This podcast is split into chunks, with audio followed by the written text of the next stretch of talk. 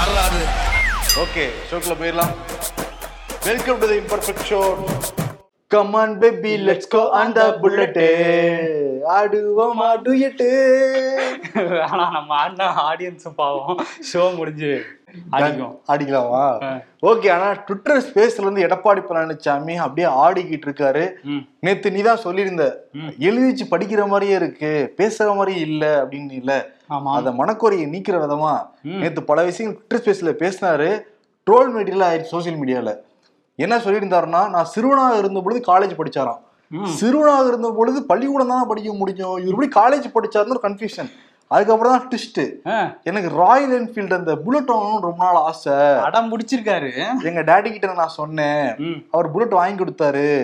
ஆனா எனக்கு கொஞ்சம் அதை நிப்பாட்ட வைக்கிறதுக்கு தடுமாறுங்கிறதுனால அதுக்கு உதவியாளரும் போட்டாரு. ஒரு அசிஸ்டன்ட் வச்சிருந்த முதல் இவர் தான் புல்லட்டுக்கு. புல்லட்டுக்கு. ஆக்சுவலி நம்ம வடிவேலு படத்துல நடிச்சோம்ல. ஏதோ காமெடி தான் அப்படிலாம் பண்றாங்கன்ட்டு. பட் ரியலாவே இருந்திருக்காரு அந்த மனுஷன்? இருந்திருக்காரு. ஆனா நான் சில பேரை கேள்விப்பட்டிருக்கேன். புல்லட் வண்டிக்கு டிரைவர்லாம் வச்சிருந்தவங்க கூட. ஆனா இவருக்கு டூ வீலருக்கு கிளீனர் வச்சிருந்தாரு பாத்தீங்களா? எடப்பாடி பழனிசாமி ஆனா ஒரு விஷயம் நம்ம வந்து பாராட்டணும். புல்லட்டுக்கு வந்து ஒருத்தர் ஸ்டாண்டு போட்டவரு கிளீனரா இருந்தவரை ஞாபகம் வச்சிருக்காரு. பட் சசிகலா மறந்துட்டார்ல அந்த விஷயத்துல வந்து முன்னாடி நடந்தாலும் ஞாபகம் இருக்கு அவருக்கு. ஆமா இருக்கு. இப்ப நடந்தது ஞாபகம் இல்ல. உதவியாளரா ஒருத்தர் வச்சிருந்திருக்காரு. இவரு யாருக்கு உதவியாளரா இருக்காருன்னா அண்ணாமலைக்கும் அமித்ஷாவும் உதவியாளரா இப்ப வந்து இருந்துகிட்டு இருக்காரு. அந்த இரட்டை குழல் துப்பாக்கில இருந்து ஒரு புல்லட் மட்டும் இப்ப கரண்ட் வந்து விழுந்திருக்கு. விழுந்திருக்கு. ஆனா வந்து இவர் இந்த விஷயம் சொல்லியிருந்தார்ல புல்லட் வாங்கி கொடுத்தாங்க அப்படிங்கிறது. இந்த புல்லட்டை ஹைலைட் பண்றதோட நான் காலேஜுக்கு போயிருக்கேன் அப்படிங்கறத சொல்றதுலதான் குறியா இருந்தார். நிறைய வாட்டி சொல்லியிருக்காரு. கல்லூரி போனேன் கல்லூரி போனேன்ட்டு. சர்டிபிகேட் இருக்கா? சர்டிபிகேட் எதுக்கு சர்டிபிகேட் கொடுத்தாதான் நம்புவோம். எதுக்கு நம்ம ஐயோ, கேட்டு வேணாம்ப்பா. இருபத்தஞ்சாயிரம் மாசம் ஆரம்பம் இருபத்தஞ்சாயிரம் போயிடுச்சுன்னு வச்சுக்கோங்க. அதனால வேணாம் வாபஸ் வாங்கிக்கிறோம். சர்டிபிகேட்லாம் வேணாம் நாங்க இவரு என்ன படிச்சிருக்காருன்னு தெரிஞ்சுக்கிறதுக்கு அஃபிடவிட் எடுத்து பார்த்தா பிஎஸ்சி படிச்சிருக்காரு. ஈரோட்ல ஒரு தனியார் கல்லூரியில. பட் ஆனா வசதியானவர் தான். புல்லட் வந்து இப்ப வச்சிருந்தாலும் வசதி தான் பார்ப்போம். அந்த காலத்திலேயே புல்லட் வச்சு ஒரு கிளீனர் வச்சிருக்காருன்னா. மனுஷன் எவ்வளவு வசதி படிச்சவரா இருப்பாரு. ஆனா கேக்குறப்பெல்லாம் ஏழை தாயின் மகன் ஏழை விவசாயி. விவசாயினுடைய மகன் வந்து வளர்ந்து வர்றது பிடிக்கவே இல்ல. இவங்கெல்லாம் வந்து ராஜா வீட்டு கண்ணுக்குட்டிங்க மாதிரி பேசிட்டு இருப்பாரு. பட் இப்பதான் உண்மை தெரிஞ்சிருக்கு மனுஷன் புல்லட்டுக்கே ஒரு டிரைவர் வச்சிருந்தாருன்ட்டு. ஒரு அசிஸ்டன்ட் வச்சிருந்திருக்காரு. புல்லட் வாங்குறதே பெரிய விஷயம். அத அசிஸ்டன்ட்டுக்கு வேற சம்பளம் கொடுத்திருக்காருன்னா பெரிய இடம் தான் போல. ஆமா சரி ஓகே. நம்ம அடுத்த டைம் மீட் பண்றப்ப புல்லட் ஓட்டி காமிக்க சொல்லிடலாம்.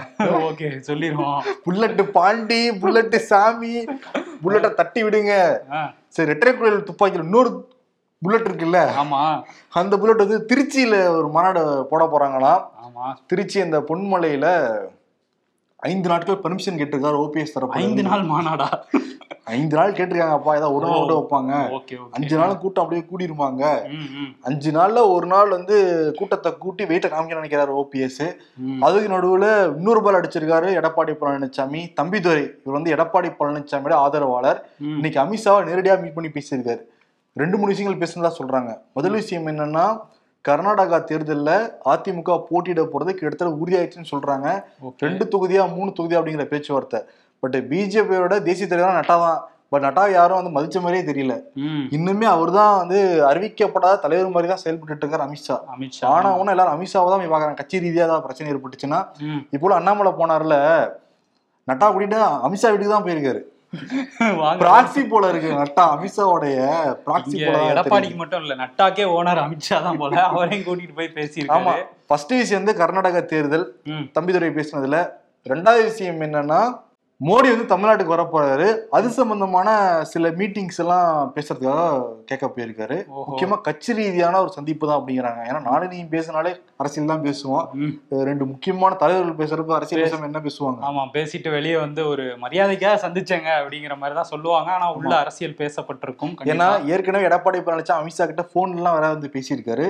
இப்போ வந்து அவருடைய ஆதரவாளர் நேர்ல வேற வந்து மீட் பண்றாங்க. ஆமா தம்பிதுரை கொஞ்ச நாளைக்கு முன்னாடி மோடியை கூட சந்திச்சாரு. இப்ப இவரையும் சந்திச்சிருக்காரு. ஆமா இன்னொரு விஷயம் என்னன்னா ஜெயக்குமார். ஒரே போடா போட்டாப்புல. கூட்டணி இருக்குங்கிறத அமித்ஷாவும் மோடி முடிவு பண்ணிட்டாங்க. இங்க இருக்கிற மாநில தலைவர்லாம் சொல்ல தேவையில்லை எங்களுக்கு அப்படின்ட்டாரு. ஓ அதனாலதான் ஒருவேளை தம்பிதுரை அமித்ஷாவை பாத்துக்கிறோம்னு அங்க போயிட்டாரோ? அண்ணாமலைய இங்க இருக்கிற அதிமுகவுடைய முக்கிய தலைவர்களே மதிக்கிறது இல்லைங்கிறது இவருடைய ஸ்டேட்மெண்ட் மூலியமா தள்ளத்திலேயே வந்து தெரியுது. ஏன்னா வந்து இன்டெரக்டா எடப்பாடி பழனிசாமி சொல்லியிருந்தாரு. அமித்ஷாவே சொல்லிட்டாருங்க அப்புறம் என்னங்க அப்படின்ட்டு இருந்தாருல அண்ணாமலை பேரை மட்டும் சொல்லல ஜெயக்குமார் அண்ணாமலை பேரை சொல்லல. அவங்களே முடிவு பண்ணிட்டாங்க. இதெல்லாம் ஏத்து இந்த கருத்தெல்லாம் வேணாம் வேணாம். செல்லவே செல்லாதுங்கிற மாதிரி. ஒரு செல்லா காசு ஆக்கிட்டாங்க அதிமுக தலைவர்கள் வந்து அண்ணாமலையை. ஆமா அதிமுக தலைவர்கள் ஆக்குனா பரவாயில்ல. சொந்த கட்சியிலே சில பேர் அப்படித்தானே சொல்லிட்டு இருக்காங்க அவரை. சரி இன்னொரு பக்கம் ஓபிஎஸ் பத்தி பேசணும்ல. ஓபிஎஸோட தம்பி ஓ ராஜா இருக்கார்ல அவருக்கும் ஒரு சோதனை வந்திருக்கு. இவருக்கு தான் வரிசையா அந்த பதவியெல்லாம் போயிட்டு இருந்துச்சு ஒருங்கிணைப்பாளர் அதெல்லாம். இப்ப அவருக்கும் வந்து அந்த தேனி மாவட்ட ஆவின் குழுவோட தலைவரா இருந்தாரு ஓ ராஜா.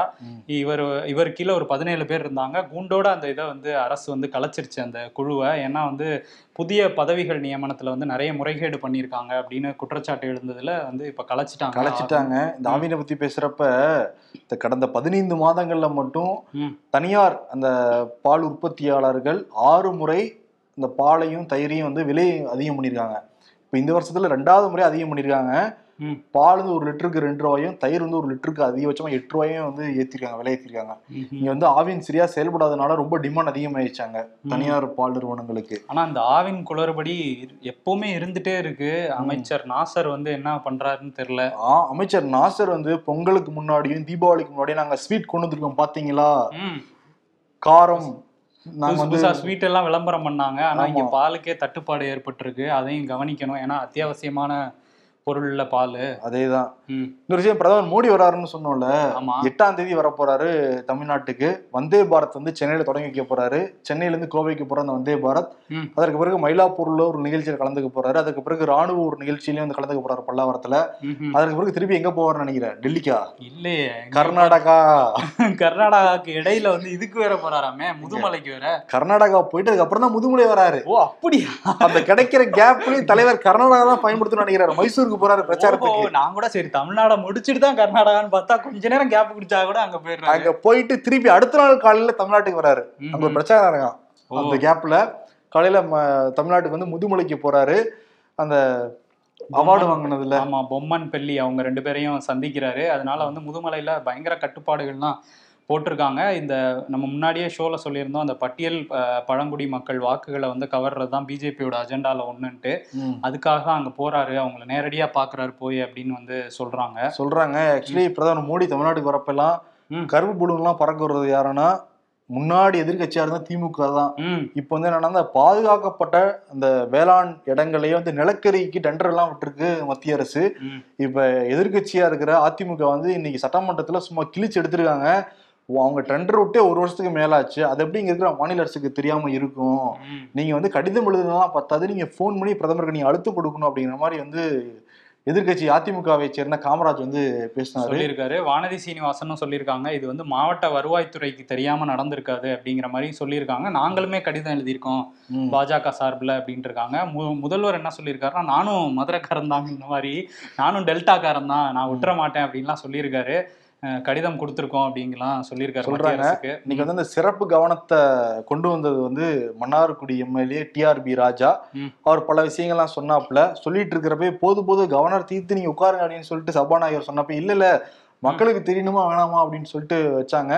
ஏன்னா இதனால வந்து இருபத்தஞ்சு ஏக்கர் இருபத்தஞ்சு லட்சம் ஏக்கர் வந்து பாதிக்கப்படும் அப்படின்னு வந்து சொல்றாங்க. அஹ் முக்கியமா கடலூர் அரியலூர் தஞ்சாவூர் போன்ற பல்வேறு பகுதிகள் வந்து பாதிக்கப்படும். இப்ப பாருங்க அந்த பொன் விளையிற பூமியில போய் செதைச்சி எடுத்து அங்கிருந்து நிலக்கரி எடுக்க போறோம்னா ஏற் ஏற்புடையது ஆமா, நிச்சயம் ஏற்புடையது இல்லை தானே அப்புறம் பூவாக்கு எங்க போறது? அங்க எடுத்துட்டீங்கன்னா. ஆமா நிலக்கரியை எடுத்து நம்ம சாப்பிட முடியும். அரிசி தான் சாப்பிட முடியும். ஆனா வானி சீனிவாசன் பாருங்க கொண்டு வரதே மத்திய அரசு தான். இவங்க மாநில அரசு மட்டும் சும்மா கிடையாது.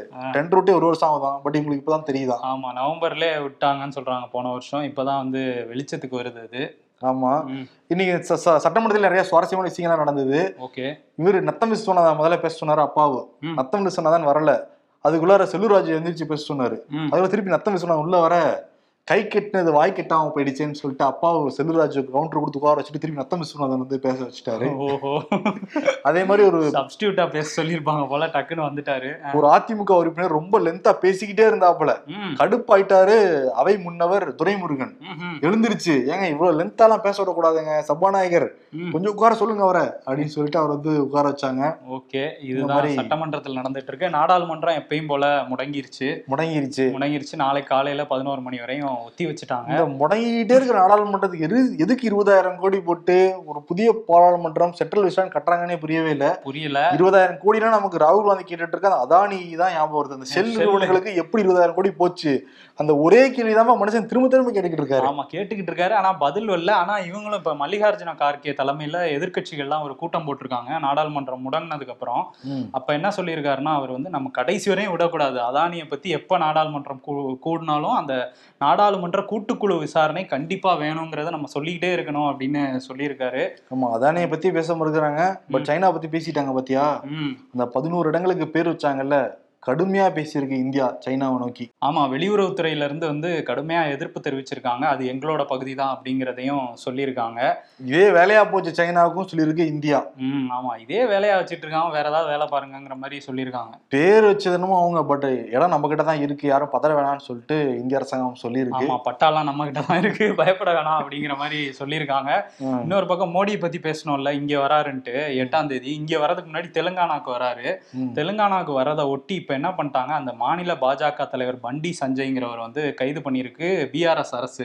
சந்திரசேகர் அவர் அவர் தூக்கி உள்ள போடுங்க அப்படின்ட்டு இருக்காரு. என்ன விவகாரம் அப்படின்னா கொஞ்ச நாளைக்கு முன்னாடி பத்தாவது அந்த பொதுத் தேர்வு ஹிந்தி வினாத்தாள் வந்து லீக் ஆச்சு. அதுல பாஜக நிர்வாகி பிரசாந்த் அப்படிங்கிறவரை கைது பண்ணாங்க. அவர் வந்து வாட்ஸ்அப்ல அந்த அந்த கொஸ்டின் பேப்பரை இவருக்கு தான் அனுப்பிச்சிருக்காராம். தலைவருக்கு மாநில தலைவருக்கு. அதனால அவரையும் தூக்கிட்டாங்க. ஆனா அவங்க தரப்புல என்ன சொல்றாங்கன்னா மோடி வராரு ஏற்பாடுலாம் பண்ண விடக்கூடாதுன்னு தான் என்னை கைது பண்ணிட்டாங்க. அப்படின்னு சொல்லிட்டு இருக்காங்க. ஆனா சந்திரசேகரா விட்டுற மாதிரி தெரியல. யாரா இருந்தாலும் உள்ள தூக்கி வைங்கிற மாதிரி இருக்காரு. பக்கத்து மாநிலம் தான் நடக்குது. தமிழ்நாடு அரசுக்கு ஒரு ஆப்பர்ச்சுனிட்டி இருக்கு ஸ்டாலினுக்கு. பாத்துக்கோங்க. ஆமா. இங்க வேற ஒரு வழக்கு போயிட்டு இருக்கு. சரி வழக்கு வேற போய்கிட்டு இருக்கு. இந்த ஆருத்ரா சம்பவத்தை பத்தி பேசுறப்ப. முப்பது பேர் கொண்ட தனிப்படையை தமிழ்நாடு வந்து காவல்துறை அறிவிச்சிருக்காங்க. முப்பது பேர் கொண்ட தனிப்படையா? அப்படிங்கிறப்ப நிறைய தலைகள்லாம் மாட்டுங்கிறாங்க. முக்கியமா பிஜேபி நோக்கி தான் அந்த இதெல்லாம் போகுது. போகுது. ஒரு ரூபா ரெண்டு ரூபாயா? ரெண்டாயிரத்தி ஐநூறு கோடி மக்கள் பணத்தை ஏமாத்திட்டு போனாங்கன்னா சும்மா விடுவாங்களா? ஆமா. அவர் வேற கர்நாடகால போய் உட்கார்ந்திருக்காரு. கர்நாடகால இன்னொரு விஷயம் நடந்திருக்கு. அங்க இந்த நானி படத்தோட வில்லன் இருக்காருல்ல அவர் கர்நாடகால நான் காங்கிரஸுக்கு இனிமே வில்லன்ங்கிற மாதிரி ஒரு விஷயம் பண்ணியிருக்காரு. பாஜகவுக்கு ஆதரவா வந்து நான் பிரச்சாரம் பண்ண போறேன் அப்படின்னு சொல்லியிருக்காரு. யார் அந்த ஈடா ஈடா ஈடா? அவரே தான். கிச்சா சுதீப். அதான் கிச்சா எங்களுக்கு எதிராக வந்துட்டாரா அப்படின்னு காங்கிரஸ் வந்து அங்க நாங்க பாத்துக்கிறோம். யார் வந்தாலும் ஓகே அப்படிங்கிற மாதிரி தான் இருக்காங்க. அவர் பாஜகல சேரலையாம். ஆனா வந்து பசவராஜ் பொம்மையோட முகத்துக்காக நான் வந்து பிரச்சாரம் பண்றேன் அப்படின்னு சொல்லியிருக்காரு. ஆனா என்ன பண்ணாலும் சரி கர்நாடகாவில இப்ப லீட்ல இருக்கிறது காங்கிரஸ் தான். ஆமா. பட் தேர்தல் நெருங்கணும். அதுல இன்னும் இன்னொரு தலைவலியும் வந்து க- கர்நாடகால வந்திருக்கு. பாஜகவுக்கு என்னன்னா இட்ரிஸ் பாட்ஷா அப்படிங்கிற நபர் வந்து மாடுகளை வந்து அந்த கர்நாடகா பகுதியில இருந்து கிருஷ்ணகிரிக்கு ஏத்திட்டு வந்திருக்காரு. வர வழியில அவரை தடுத்து நிறுத்தி என்ன பசுக்களை ஏத்திட்டு போற மாடுகளை ஏத்திட்டு போற அப்படின்னு சொல்லி பசு பாதுகாவலர்னு சொல்லிக்கிறாங்கல்ல சில பேர். அவங்க அவரை இறக்கி விட்டு அடிச்சு அடிச்சே கொன்னுட்டாங்க அந்த இடத்துல. அவர் கூட வந்த ரெண்டு பேர் தப்பிச்சு ஓடிட்டாங்க இவங்க அடியில இருந்து. ம். இப்ப அது வழக்கு பதிவு பண்ணியிருக்காங்க. காங்கிரஸ் வந்து இந்த பாருங்க இஸ்லாமியர்களுக்கு எதிராக எப்படி ஒரு கொடூரத்தை வந்து பிஜேபி நடத்திட்டு இருக்கு அப்படின்னு சொல்லி இதையும் அங்க பிரச்சாரத்துல பேசிட்டு இருக்காங்க இல்ல உச்சநீதிமன்றம் இப்பதான் சொல்லியிருக்கு. அரசியல்லையும் அதையுமே தனித்தனியா நீங்க பிரிச்சு வைங்க ஒன்னா இருந்தீங்கன்னா ஒரு பெரிய ஆபத்தை தான் போய் முடியும் அப்படிங்கிறாங்க. இந்த பசு பேர்னால வந்து கொள்றது ஊப்பியில தான் இருந்துச்சு. ஆமா வட மாநிலத்துல அப்படியே வந்து கர்நாடகா வரைக்கும் வந்திருக்கு. வந்திருக்கு. பிஜேபி அரசாங்கம் இருக்க இடங்கள்லாம் இது அங்க அதிகமா நடக்குது அப்படின்னு சொல்லி மதச்சார்பற்ற ஜனதாதளம் கட்சியை சேர்ந்தவங்களும் சொல்லியிருக்காங்க. ஒரே நாடு ஒரே தேர்தல். வரும் நம்பிக்கிட்டு இருக்க நபர் யாருன்னா எடப்பாடி பழனிசாமி தான். ஆமா ஒரே ஆள் அவர் தான் நம்பிட்டு இருக்காரு. ஆனா தான் சொல்லுவாரு. இன்னும் திமுக அரசு எட்டு மாசம் தான் இருக்கு ஒன்பது மாசம் தான் இருக்கு. ஏன்னா தேர்தல் வரப்போகுது இல்ல வரப்போகுது இல்ல அப்படிங்கிறாரு. ஒரு லாஜிக்கான விஷயம். இப்பதான் கர்நாடகாவுக்கு மே மாசம் தேர்தல் நடக்க போகுது. அதுக்குள்ள திருப்பி ஆட்சியை கலைப்பாங்களா? இல்ல ஒருவேளை காங்கிரஸ் வந்துட்டா கலைச்சிட்டாங்களோ சரி அது ஓகே என்ன வந்து பொதுச் செயலாளர் வந்து இதுக்கு முன்னாடி ஒருங்கிணைப்பாளர் இணை ஒருங்கிணைப்பாளரை ஒரே வாக்குல தேர்ந்தெடுத்தாங்கல்ல? ஆமா. அந்த மாதிரி நினைச்சாரு பாரு எடப்பாடி பழனிசாமி அதுதான் அந்த கனவுல தான் ரொம்ப நாளா இருந்துட்டு இருக்காரு அதுதான் கே நீங்க வந்து பதில் சொல்லியிருக்காரு. அதெல்லாம் வாய்ப்பே கிடையாது. ஏதோ வந்து பேசிட்டு இருக்காரு மனுஷன். அப்படிலாம் நாங்க விட்டுற மாட்டோம் அப்படின்னு சொல்லியிருக்காரு. அப்படின்னு சொல்லியிருக்காரு. இன்னொரு பக்கம் அந்த இபிஎஸ் பத்தி பேசும்போது ஓபிஎஸ் ஒரு விவகாரம் பண்ணியிருக்காரு. ஓபிஎஸ் ஆதரவு எம்எல்ஏ. மூக்கையா தேவர் அப்படிங்கிறவரோட நூற்றாண்டு விழா உசிலம்பட்டியில நடந்துச்சு. அந்த விழால இவங்க ஓபிஎஸ் தரப்புல இருந்தும் ஆள் கூப்பிட்டுருந்தாங்க. இபிஎஸ் தரப்புல இருந்தும் ஆள் கூப்பிட்டுருந்தாங்க. ரெண்டு பேரையும் ஒரே நேரத்துல கூப்பிட்டா விழா நடக்காது அப்படின்னு சொல்லிட்டு பிரிச்சு கூப்பிட்டுருப்பாங்க போல. முதல்ல வந்து ஆர்பி உதயகுமார் என்ன பேசினார்னா இவர் மூக்கையா தேவருக்கு செலவு வச்சதே அரசாணை வெளியிட்டு இபிஎஸ் தான் வச்சாரு அப்படின்னு சொல்லும் போதே கீழ இருந்து சவுண்டு. அமமுக நிர்வாகிகளே கொந்தளிச்சிட்டாங்க. அது வந்து ஓபிஎஸ் தான் அவர் சொந்த செலவுல வச்சாரு எப்படி அப்படி சொல்லலான்ட்டு. அப்புறம் அவரை மேடையில இருந்து அனுப்புனதுக்கு அப்புறம் கொஞ்ச நேரம் கழிச்சு ஓபிஎஸ் ஆதரவு எம்எல்ஏ ஐயப்பன் வந்தாரு. அவர் வந்து சில உதவாக்கரைகள்லாம் இங்க வந்து பேசிட்டு போச்சான் அதெல்லாம் கிடையாது. அவர் நான் இருக்கும்போது பேசியிருந்தாருன்னா நடக்கிறதே வேற அப்படின்னு சொல்லிட்டு ஓபிஎஸ் அண்ணன் தான் செலவு வச்சாரு அப்படின்னு சொல்லி பேசிட்டு போனாரு. அதெல்லாம் கூட ஓகே தான்ப்பா. அந்த மேடையோட ஓபிஎஸ் அளவுக்கு ரெண்டாவது தான் கிடைச்சிருக்கு பாரு.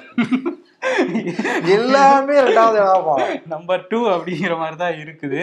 ஆமா இன்னொரு பக்கம் இந்த எம்எல்ஏக்களை பத்தி பேசும்போது திமுக எம்எல்ஏ எழிலரசன் இருக்காருல்ல அவர் என்ன பண்ணியிருக்காரு? காஞ்சிபுரம் மாவட்டத்துல கீழ்கது கதிர்பூர் அப்படிங்கிற ஒரு ஊருக்கு வந்து பஸ் விட்டுருக்காங்க. பஸ் அப்பதான் அந்த வழித்தடமே திறந்திருக்காங்க. புது பஸ் ஏறி உட்கார்ந்தவர் என்ன பண்ணியிருக்காரு? நான் சும்மா கொடியை வச்சு திறந்து வச்சிருக்கலாம் பஸ்ஸை நான் தான் ஓட்டுவேன்ட்டு ஏறி உட்காந்து டிரைவர் கியர்லாம் எப்படி போடுறதுன்னு கேட்டு நேராக நாலு அடி நகர்த்தினாரு. சரி அதோடையாவது இறங்கியிருக்கலாம்ல திருப்பி நிறுத்துறேன்னு சொல்லி ஒரு பள்ளத்துல பஸ்ஸை கவுத்து அப்புறம் எல்லாரையும் அங்கேருந்து பஸ்ல இருந்து மீட்டு வெளியே எடுத்து பஸ்ஸோட ஒரு சைடு வேற உடஞ்சிருச்சு. புது பஸ் இதெல்லாம் தேவையா கோபி? எடப்பாடி பழனிசாமி பாருங்க.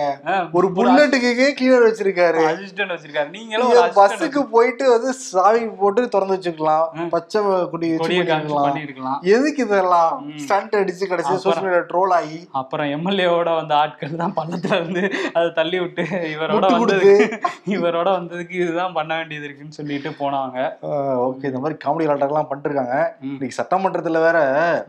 ஓபிஎஸ் வந்து சபாநாயகர். முன்னாள் முதல்வர் தான் குறிப்பிட ஆரம்பிச்சிட்டார். முதல்ல திமுக வந்து ஒரு பிளானோட தான் இருக்காங்க இவங்க ரெண்டு பேரையும் பக்கத்துல உட்கார வச்சு அந்த சண்டை நடந்துகிட்டே இருக்கணும் அப்படிங்கறதுல. முன்னாள் முதல்வர் ஏன்னா துணை தலைவர் இல்லப்பா எதிர்கட்சி துணை தலைவரா கூப்பிடுறது இல்ல இப்ப. கூப்பிடுறது இல்ல எடப்பாடி பழனிசாமி மட்டும் கோச்சு வெளியே போயிட்டாரு அதுக்கு பிறகே வந்து. திமுகவுடைய கொஞ்சம் அந்த நிலைப்பாட்டுல கொஞ்சம் வேற மாதிரி தான் இருக்காங்க சட்டமன்றத்தை பொறுத்த வரைக்கும். ஓகே சரி அங்க டெல்லிக்கு போவோம். டெல்லியில உச்சநீதிமன்றத்துல அந்த மீடியா ஒன் வழக்கு வந்தது. கேரளால உள்ள மீடியா ஒன் சேனலுக்கு மத்திய ஒலிபரப்புத்துறை அமைச்சகம் வந்து நாங்க லைசன்ஸ் கொடுக்க முடியாது நாட்டோட பாதுகாப்பு கருதி கொடுக்க முடியாது அப்படின்னு ரெண்டாயிரத்தி இருபத்தொன்னுல சொன்னாங்க. அந்த வழக்குல இன்னைக்கு தீர்ப்பு வந்திருக்கு. நீங்க எப்படி அப்படி சொல்லலாம் அப்படின்னு மத்திய அரசுக்கு வந்து கேள்வி எழுப்பியிருக்கு நீதிமன்றம். அந்த உத்தரவையும் ரத்து பண்ணியிருக்கு. நீங்க கொடுத்துதான் ஆகணும் அப்படின்னு சொல்லிட்டு அதுல என்ன சொல்லியிருக்காங்கன்னா பத்திரிகையாளர்கள் வந்து அரசுக்கு ஆதரவா பேசணும்னு முதல்ல நினைக்காதீங்க. அப்படின்னு சொல்லியிருக்காங்க. பத்திரிகைகளை கண்ட்ரோல் பண்ணாதீங்க அப்படிங்கிற மாதிரியான விஷயத்தை நல்லா ம். இப்படி பேசினா சொம்புங்கிறாங்க அப்படி பேசினா சங்கிங்கிறாங்க. நடுநிலையா இருக்கவே முடியறது இல்ல நடுநிலையா இருந்தா தான் முத்திரை தான் குத்தப்படுது. இதுக்கு முன்னாடி அப்படி கிடையாது. சோசியல் மீடியா வந்ததுக்கு பிறகு தான் ரொம்ப அது வந்து அதிகமாயிருச்சு. முக்கியமா எல்லாருக்கும் தெரியும் யார் இதெல்லாம் அப்படி பண்றாங்கன்ட்டு இந்த தனி டாபிக் உச்சநீதிமன்றம் வந்து இன்னைக்கு என்ன சொல்லியிருக்காங்கன்னா. இந்த கொரோனா பரவல் அதிகமா இருக்கிறதுனால நீங்க வழக்கறிஞர் எல்லாமே காணொளி காட்சி மூலமா வந்து கூட நீங்க வாதாடலாம் அப்படின்னு சொல்லிட்டு உத்தரவு போட்டிருக்காங்க. இந்தியாவை பொறுத்த வரைக்கும் நேத்து வந்து மூணாயிரம் சொச்சம் தான் இருந்தது. ஓகே. பட் இன்னைக்கு பாக்குறப்ப நாலாயிரத்தி நானூத்தி முப்பத்தஞ்சா இருக்கு அந்த கொரோனாவோட கவுண்ட் டக்குன்னு ஒரு ஆயிரத்தி நானூறு அதிகமாயிடுச்சு. பட் தமிழ்நாட்டை பொறுத்த வரைக்கும் நூத்தி எண்பத்தாறு தான் இருக்கு. மா சுப்பிரமணியன் அவர் வந்து டெல்லியை பத்தி பேசிட்டு தான் இருக்காரு. முன்னாடியே நம்ம வந்து சொல்லியிருந்தோம். அரசாங்க மருத்துவமனைக்கு யார் போனாலுமே சரி மாஸ்க் அணிவிச்சு தான் வந்து கட்டாயம் கட்டாயமாக்கப்பட்டது அரசாங்க மருத்துவமனைக்கு. இப்போ அவரே என்ன சொல்லியிருக்காருன்னா போலீஸ் வச்சு ஸ்ட்ரிக்டாலாம் ஃபாலோ பண்ணணுங்கிறது கிடையாது. நீங்களே சுய பாதுகாப்போட நீங்க மாஸ்க் அணிவிச்சுக்கோங்கன்னு சொல்லியிருக்காரு ஆமா தியேட்டர் மால்கள் போன்ற இடங்கள்லாம் கூட அணிவிச்சுக்குங்கன்னு சொல்லியிருக்காங்க. அதனால கவனமா இருப்போம். அவன் ஒமிக்ரானோட திரிபா. ம்ஹும். எவ்வளவு திரிபு வருது பாரு அதுல இருந்து சைடு சைடு சைடு சைடா வந்துகிட்டு இருக்காது. அதுவும் சர்வைவல் ஆகிட்டு இருக்கு ஒரு பக்கம். ம். கவனமா தான் நம்ம வந்து இருக்கணும். இன்னொரு பக்கம் ட்ரம்ப் கவனமா இருந்திருக்கலாம். ஆமா ட்ரம்ப் வந்து அவர் கவனமா இல்லாம இருக்கிறதுனால அந்த கோர்ட்ல நேத்து வந்து சரணடைஞ்சிட்டாரு. நியூயார்க் நீதிமன்றத்துல வந்து சரணடைஞ்சவரை. உள்ள வந்த உடனே காவல்துறை வந்து அதை கைது பண்ணா என்னென்ன ப்ரொசீஜர் இருக்குமோ அதெல்லாம் பண்ணாங்க. அவருக்கு விலங்கெல்லாம் மாட்டல. ஆனா வந்து அந்த கைரேகை எடுக்கிறது அந்த டாக்குமெண்ட்ஸ் இது பண்றது எல்லாமே பண்ணிட்டு எல்லாம் எடுப்பாங்கல்ல? இப்படி இப்போ ஹாலிவுட் படங்கள் எல்லாம் நம்ம பார்ப்போம். ஆமா பாப்போம் அந்த மாதிரி எடுத்தாங்களான்னு தெரியல. இதெல்லாம் வந்து பண்ணிட்டு அவரை நீதிமன்றத்துல நீதிபதிக்கு முன்னாடி ஆஜர்படுத்தியிருக்காங்க.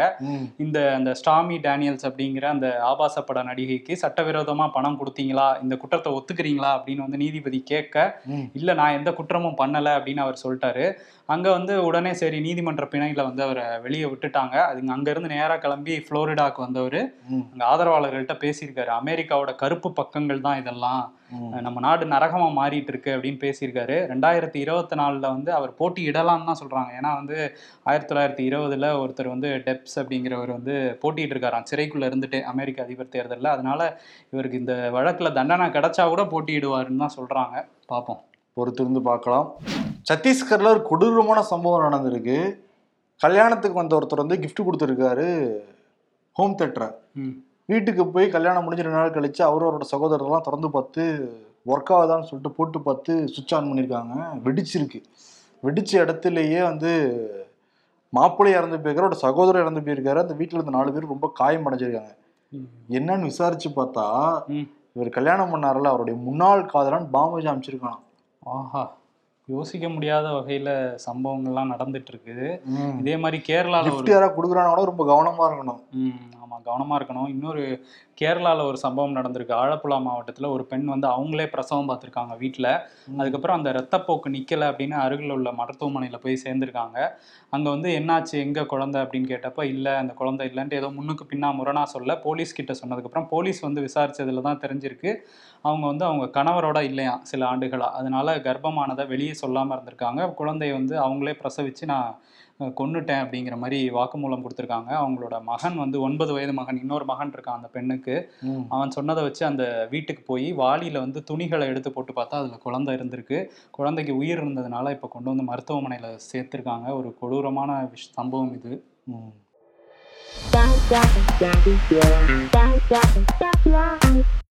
கல்லூரி படிக்கும்போது புல்லட் வண்டிக்கு உதவியாளர் வைத்திருந்தேன். எடப்பாடி பழனிசாமி புர்ரா புர்ரா புர்ரா வடிவேல் காமெடி. ஜிம்ஸ் டாக் உருவத்தை ட்விட்டரில் லோகோவாக மாற்றிய எலான் மாஸ்க். எல்லா நாய்களும் எலான் மாஸ்க்கு நன்றி சொல்லுதான். ஆக்சுவலி அந்த நாய்களுக்கு ஒரு பேர் இருக்கு. அந்த நாய்கள் பேர் நமக்கு தெரியாது. இதுவே ஜீம்ஸ் டாக் அது பேரு.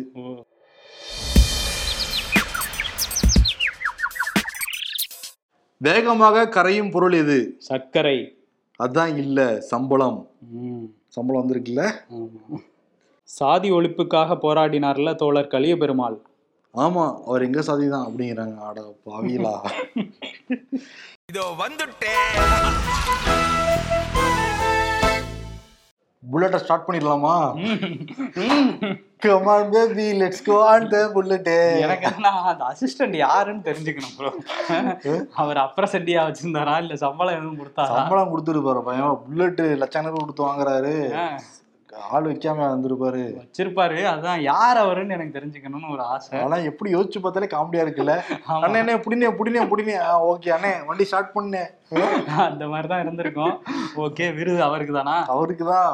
புல்லட் சாமி. புல்லட் பாண்டி நம்ம வடிவேல. திரையில பார்த்திருப்போம். ம். பட் தரையிலே ஒருத்தர் ரியலா அப்படி வாழ்ந்திருக்காரு மனுஷன். யாருன்னு பார்த்தா நம்ம எதிர்க்கட்சி தலைவர் முன்னாள் முதல்வர். எடப்பாடி பழனிசாமி தான். ஆமா அவருக்கு புல்லட் சாமி விருதா? புல்லட் சாமி. ஏழை தாயின் மகன் ஏழை விவசாயியின் மகன் சொல்லிட்டு இருந்தாரு. ஆமா. புல்லட்லாம் வச்சிருந்திருக்காரு. ஓகே சிறப்பு. ஆனா நீயும் புல்லட் ஸ்டார்ட் பண்ணி கிளம்பிடலாமா? கிளம்பிடுவோம். நன்றி.